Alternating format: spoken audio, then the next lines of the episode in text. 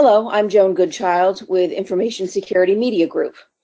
Privileged access is a hot topic in security because misuses of privileged access is at the heart of so many security breaches. In fact, recent research from Forrester estimates that 80% of security breaches involve privileged credentials. So whether it's insider access or third party, locking down access has never been more important.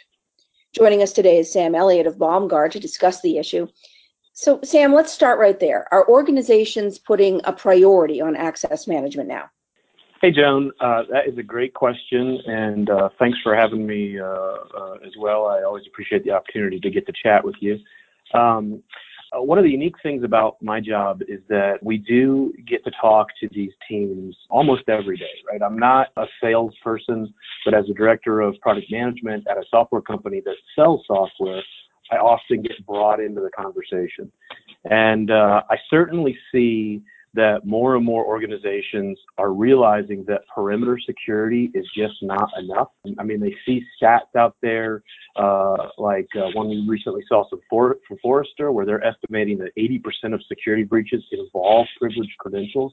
Uh, we see that to be the case with the most recent breach of uh, Uber data or going back to OPM. All of those had the root cause in a credential being stolen. Now, the challenge that we see is that the traditional responses to managing the, that privileged access and the identity access, it, it often leaves organizations exposed because their focus is too narrow, right? They, they hear that 80% of breaches involve privileged credentials, so that means our security solution must be to do something with credentials, right? We got to protect them, we got to obscure them, we got to rotate them, we got to change them. Low privileged people shouldn't know the privileged accounts, all of these strategies. But the, the challenge is when they're using that narrow focus, they tend to leave doors open in other places.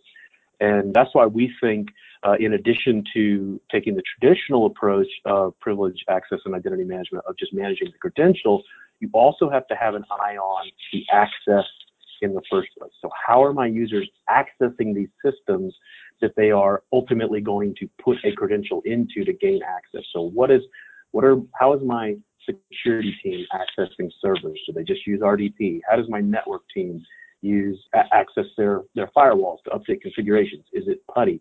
How am I controlling those those accesses? How am I ensuring that a threat actor cannot use that same level of access to then attack these targets and gain a foothold in the organ. I definitely see that organizations are putting more importance and, and, a sense of urgency on what's going on inside the perimeter. What I'm hoping to do and what we're trying to do at Bomgar is to encourage our peers to think more broadly than just the credential itself. You've said that there are four pitfalls that you see organizations experiencing when it comes to access Number one's protecting only passwords. Explain that in depth for us. That's kind of what I was alluding to in uh, my earlier answer there is you can't just protect that password, right? Those organizations that are trying to secure privilege access but focus solely on the password, that's only going to be part of the battle that they're fighting. They've got to secure those access pathways because if they don't, those access pathways may end up in the hands of an attacker. And we've seen time and time again that it doesn't take just knowing the credential to pop a machine, right? We've all heard the terms remote code injection or buffer overflow. Those can all be achieved to gain root on a system without actually knowing that credential, right? They can exploit a, an old version of uh, something running on a web server. They can identify a Linux box that's running an application that is vulnerable to a buffer overflow. And then they can use those uh, vulnerabilities to exploit and gain shell on a system. So we're not saying that you shouldn't concentrate on password, you shouldn't secure the password, but we think it's important that to realize that there's more to protecting than just the password. So you need to implement a more secure remote access strategy in addition to just uh, your password strategy and having good hygiene around those passwords. And now, pitfall number two is partners with privileges. So, with so many organizations increasing their number of third party vendors they work with, I can certainly see why this would be a concern. What are you observing? Yeah, I'm, I'm, a, I'm observing something that borders on pure terror. I took a call uh, a while ago from a prospect that had found us just through uh, internet searches. the uh, the gentleman had had a nightmare the night before, and his nightmare was that his vendors were were were the cause of a cyber breach that he was now having to answer for. So he told me that he had woken up at about 4 a.m. and couldn't get back to sleep because of this nightmare, and he had spent all morning searching the internet for solutions, and that's where he came upon uh, Bomgar. When I actually got the opportunity to talk to him, it was eye opening because he said, Sam, I got to tell you, I am terrified of my vendors. I have no idea what they're doing. I have, you know, my current process is I give them VPN access, I give them an administrative credential. I tell them here are the servers, maybe a handful of servers, uh, including a SQL server that you're supposed to be working on. But I have no idea if they're coming in at two o'clock in the morning and poking around across my organization because I know I don't have good network segmentation and it's just a terrifying prospect of what these folks can do. So I'm essentially depending on that business partner, that vendor's, uh, you know, good security practice, ensuring that they're hiring good people, ensuring that it's not a malicious entity kind of acting as a uh, a good a good person, or that threat actor, or maybe in a you know like we saw all those years ago at Target at Fazio contractors uh, wasn't trying to exploit a weak security posture of the vendor and a dedicated VPN connection to then ride into that network of their ultimate target, which, you know, pardon the pun, happened to be Target. And, you know, we see that happening all the time and we see people terrorized by it. But the good news is, uh, the reason that we talk about partners with privileges is that there are solutions that enable you to solve this challenge, which is these third parties coming in because they're not going anywhere. We need them to run their businesses. But the solutions exist, and we're hoping that people realize that and that they'll look for new uh, new ways instead of kind of just resting on their laurels with the traditional mechanisms that are VPN and RDP is kind of what we tend to see in the in, in the industry today. The next pitfall, so to speak, is privilege sprawl. First of all, what do you mean by that? Yeah, um, privilege sprawl is the idea of having credentials that are privileged that you don't really think about, right? So we've heard stories about, for example, I heard a story from a gentleman that used to work at a major U.S. bank. And this gentleman was a, a trusted person in the organization, but he knew kind of, he'd been there a long time, knew all the systems, but hadn't, wasn't part of a particular area that needed to, to solve a problem. However, he had the skill set to solve this problem. So the team that needed his help created him a credential that was privileged that could do anything that he needed to do in this organization in order to get that job done.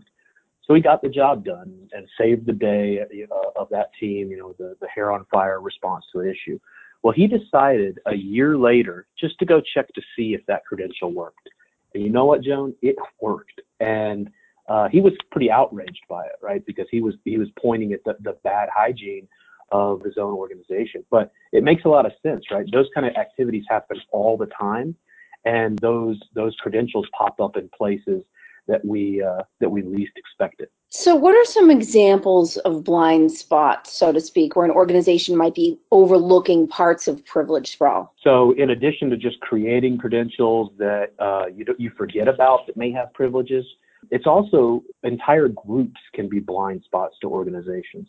So one that we think about a lot is the help desk, right? People don't think about the help desk as a potential attack vector uh, for for uh, a threat actor, but the help desk is a great target. Uh, they typically are an organization that their goal is to get the job done on the first call as much as possible.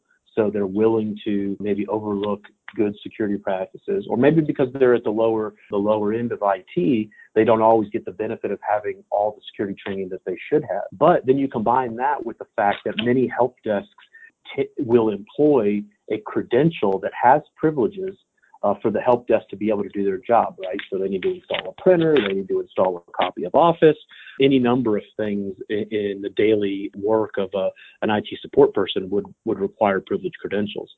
So what's often common is that that privileged credential, maybe it's a local credential, and maybe it's the same across all systems in the environment. So now you have this group that is the help desk that tends to fall off security's radar that has a privileged credential that they know to every single asset in the environment. They could use that to uh, go look at the CISO's desktop and have a look at what's going on and you know kind of maybe executive level information only, right? They have the, let's say that they get into some malware and they're running as that uh, privileged user. Now that malware that they've uh, accidentally executed has all the permissions it needs to run, right? So there's all kinds of things that can happen just from the help desk having a privileged credential, which is part of this idea of privilege sprawl. And time and time again, I run into organizations who completely forget about this. And when they do, when when we do present them with, hey, guys, we want to help you, we want to partner with, give you a good privilege access management strategy. What are you doing about the help desk? We're often met with kind met with kind of uh, blank looks and oh gee you know we never even considered the help desk in this strategy. Maybe we should get them to the table as well. Lastly pitfall number four is prioritizing only people. So why is that an issue when it comes to access? A lot of this just comes down to we're busy in it we've got a lot of technical debt. We're constantly fighting fires. So it's hard enough to think about the people involved and uh, the groups like the help desk or or other folks who may have privileged accounts it becomes really difficult to take about to, to think about the the automated aspects of your uh, organization. We, when I think about prioritizing only people and why that's a problem, I think about what about that SQL DBA five years ago who wrote a script to back up a database of the SQL Server and move it from one machine to the other. And that script is a simple Windows batch file. And in order to, number one, make a copy of the backup, of that SQL database. And then number two, map a drive to move that data to another server. Uh, that that script is going to need some credentials to do it. And often that DBA is a person that had a set of privileged credentials and they won't think twice about putting that credential, username and password in clear text in their script, right? They've done it on their machine, a machine that they only have access to, and it shouldn't be an issue. Well, what happens if, if, if, a threat actor has established a foothold in that environment? Maybe they don't have a domain admin level credential yet, but they've got enough credentials to browse around on an endpoint or a series of endpoint. Maybe going back to my example with the help desk, they've been able to establish that local admin credential, which has, has access to all the systems in, in the environment. And now that threat actor has been able to browse that DBA's file system, simply open a batch file, uh, look at it as if it's a text file, and in clear text, see the username and password. So that's an example where they haven't had to employ uh, much in the way of tradecraft. They've simply browsed a file system and been able to gain what is likely a pretty a significant level of privileges through that type of script. One last pitfall that we think about when we prioritize only people is that of uh, service accounts. And when we think about service accounts, we think about these typically a domain account that's running a service and that service is powering an application that needs to stay up and running on a server all the time. Maybe that server is that application is part of a cluster of applications. Uh, maybe that application is a major business application that's maybe an organization's e-commerce server service or its reservation service. And those service accounts are crucial to keeping that business service up and running, right? If the service account, let's say if that service goes down, uh, the application can't properly execute, maybe now you can't take credit cards in, in an organization. So because of that scenario, what we see often is that service accounts uh, just aren't changed because IT is deathly afraid of changing that account because they don't want to be the ones that cause the organization to stop being able to take credit cards for a period of time. And uh, we've actually seen that in real life. I ran, as part of the conversation with a uh, potential customer of Bomgar, we ran our credential discovery tool on a pretty sensitive system, and we found service accounts that were nine and a half years old. That's an astounding number. It's really old, but a threat actor would love that, right? Because there's an account likely that has lots of privileges in an organization that hasn't been changed in nine and a half years, that if a threat actor were to compromise, they know that they'd be able to use that with pretty good success across the organization and not get caught. And so we want to encourage folks that are embarking on a, a privilege access management strategy, in addition to protecting just their passwords, in, in, in addition to uh, thinking about what are they going to do about those partners, those third-party vendors and, and their access, and then also this challenge of privilege sprawl, we want to make sure that they're thinking about not just prioritizing people, what are we doing about scripts that may have clear text credentials? What are we doing about applications that need to use credentials to talk to another application?